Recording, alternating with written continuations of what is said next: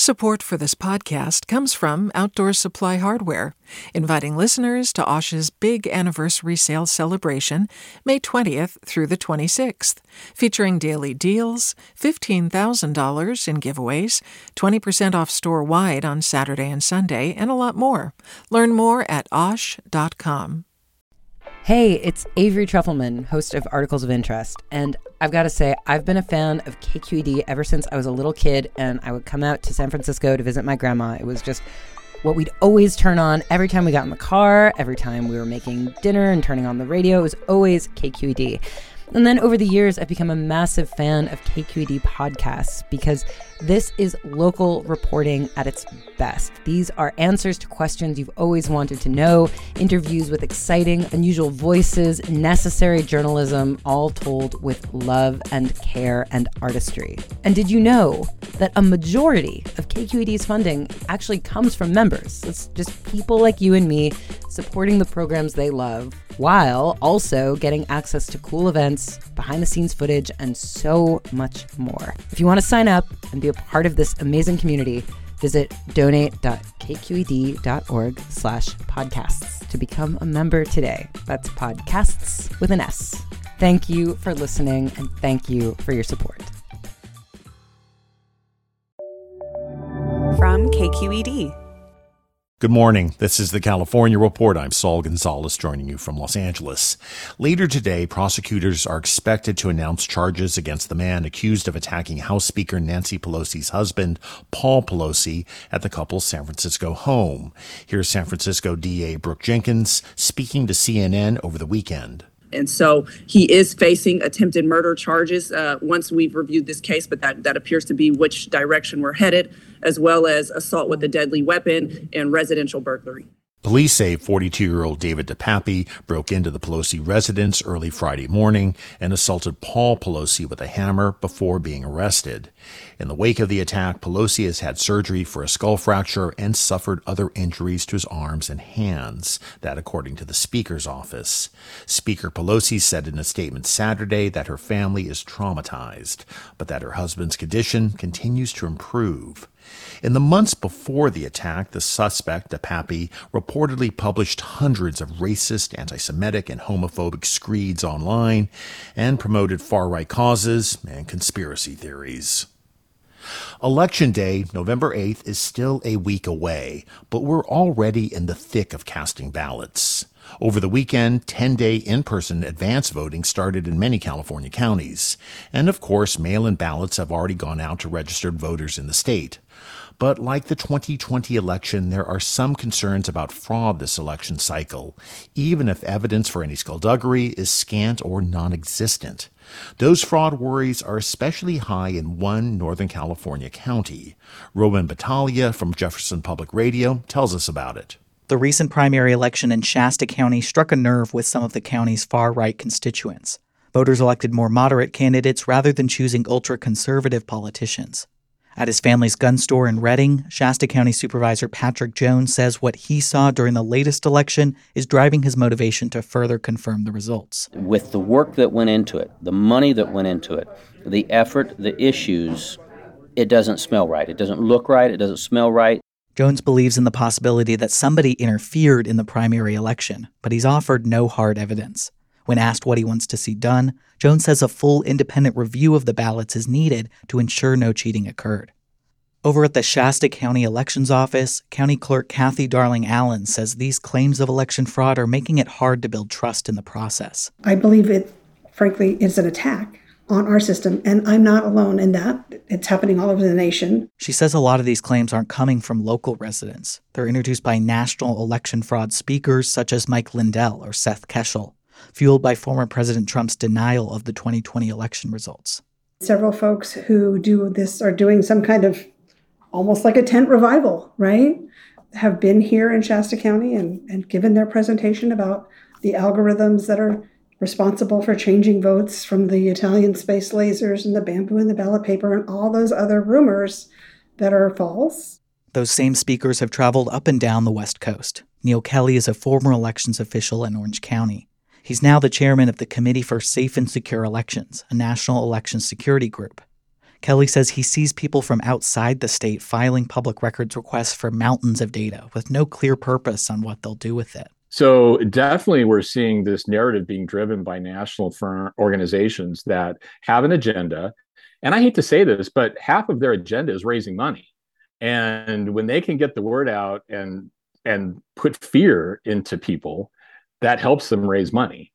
Darling Allen says some of these speakers are charging 20 to $40 per person to present their unproven or manipulated data all around the country. Political scientist Neil O'Brien at the University of Oregon says the past few elections have driven hyper-partisan polarization. He says the real danger comes from the increasing distrust in the election system, no matter how safe it actually is. There are rules, but the, the rules only matter if if kind of everybody or mostly everybody wants to play by them. If you have really an entire party that doesn't want to play by the rules, that really has a, a serious threat to um, kind of the functioning of our government. That's why working with already trustworthy leaders in those communities is important, says Neal Kelley. It starts by simply refuting a false claim made at the dinner table. My own father, who's almost 90 years old, and I was an election official for almost 20 years, I still have arguments and debates with him about this. You know, so it's everywhere, and we just need to continue to have the conversation. Just like how claims of election fraud popped up in Shasta County after their primary election, the real challenge is whether the system can withstand an attack once the results come in. For the California Report, I'm Roman Battaglia in Shasta County. Do you love learning about the San Francisco Bay Area? Its history, its people, its unique blend of cultures? Then you should check out the Bay Curious book. I'm Katrina Schwartz, editor and producer on the Bay Curious podcast, and I'm here to let you know that for the month of May, we've worked out a sweet deal for KQED podcast listeners. Right now, you can get the Bay Curious ebook for $1.99. That's right, $1.99. Just search for Bay Curious wherever you get your ebooks or find a link in our show notes. This offer does expire at the end of the month, though, so you'll want to act on it fast. Happy reading!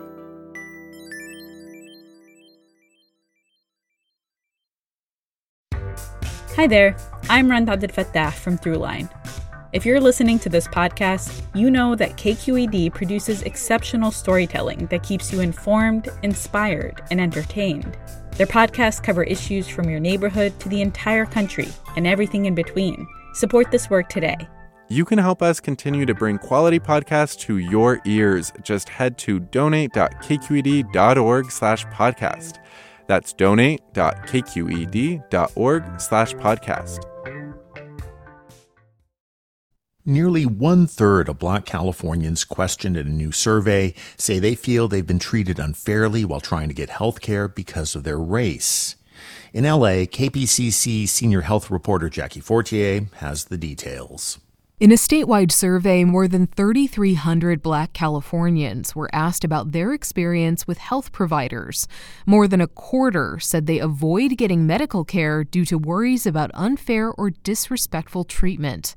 Lead researcher Shakari Byerly says most respondents change how they act at doctors' offices to minimize negative experiences dressing up to go to the doctor, altering your speech or other aspects of, of your identity in order not to appear threatening. Also, minimizing questions because you don't want to appear difficult. The majority said they put extensive effort into getting preventative care, tracking their blood pressure and cholesterol, and have seen a doctor in the past year. The report by the California Healthcare Foundation called for mandatory unconscious bias training for medical staff, increased black representation in health jobs and administration, and expanded community based education on how to advocate for high quality care. For the California Report, I'm Jackie Fortier in Los Angeles.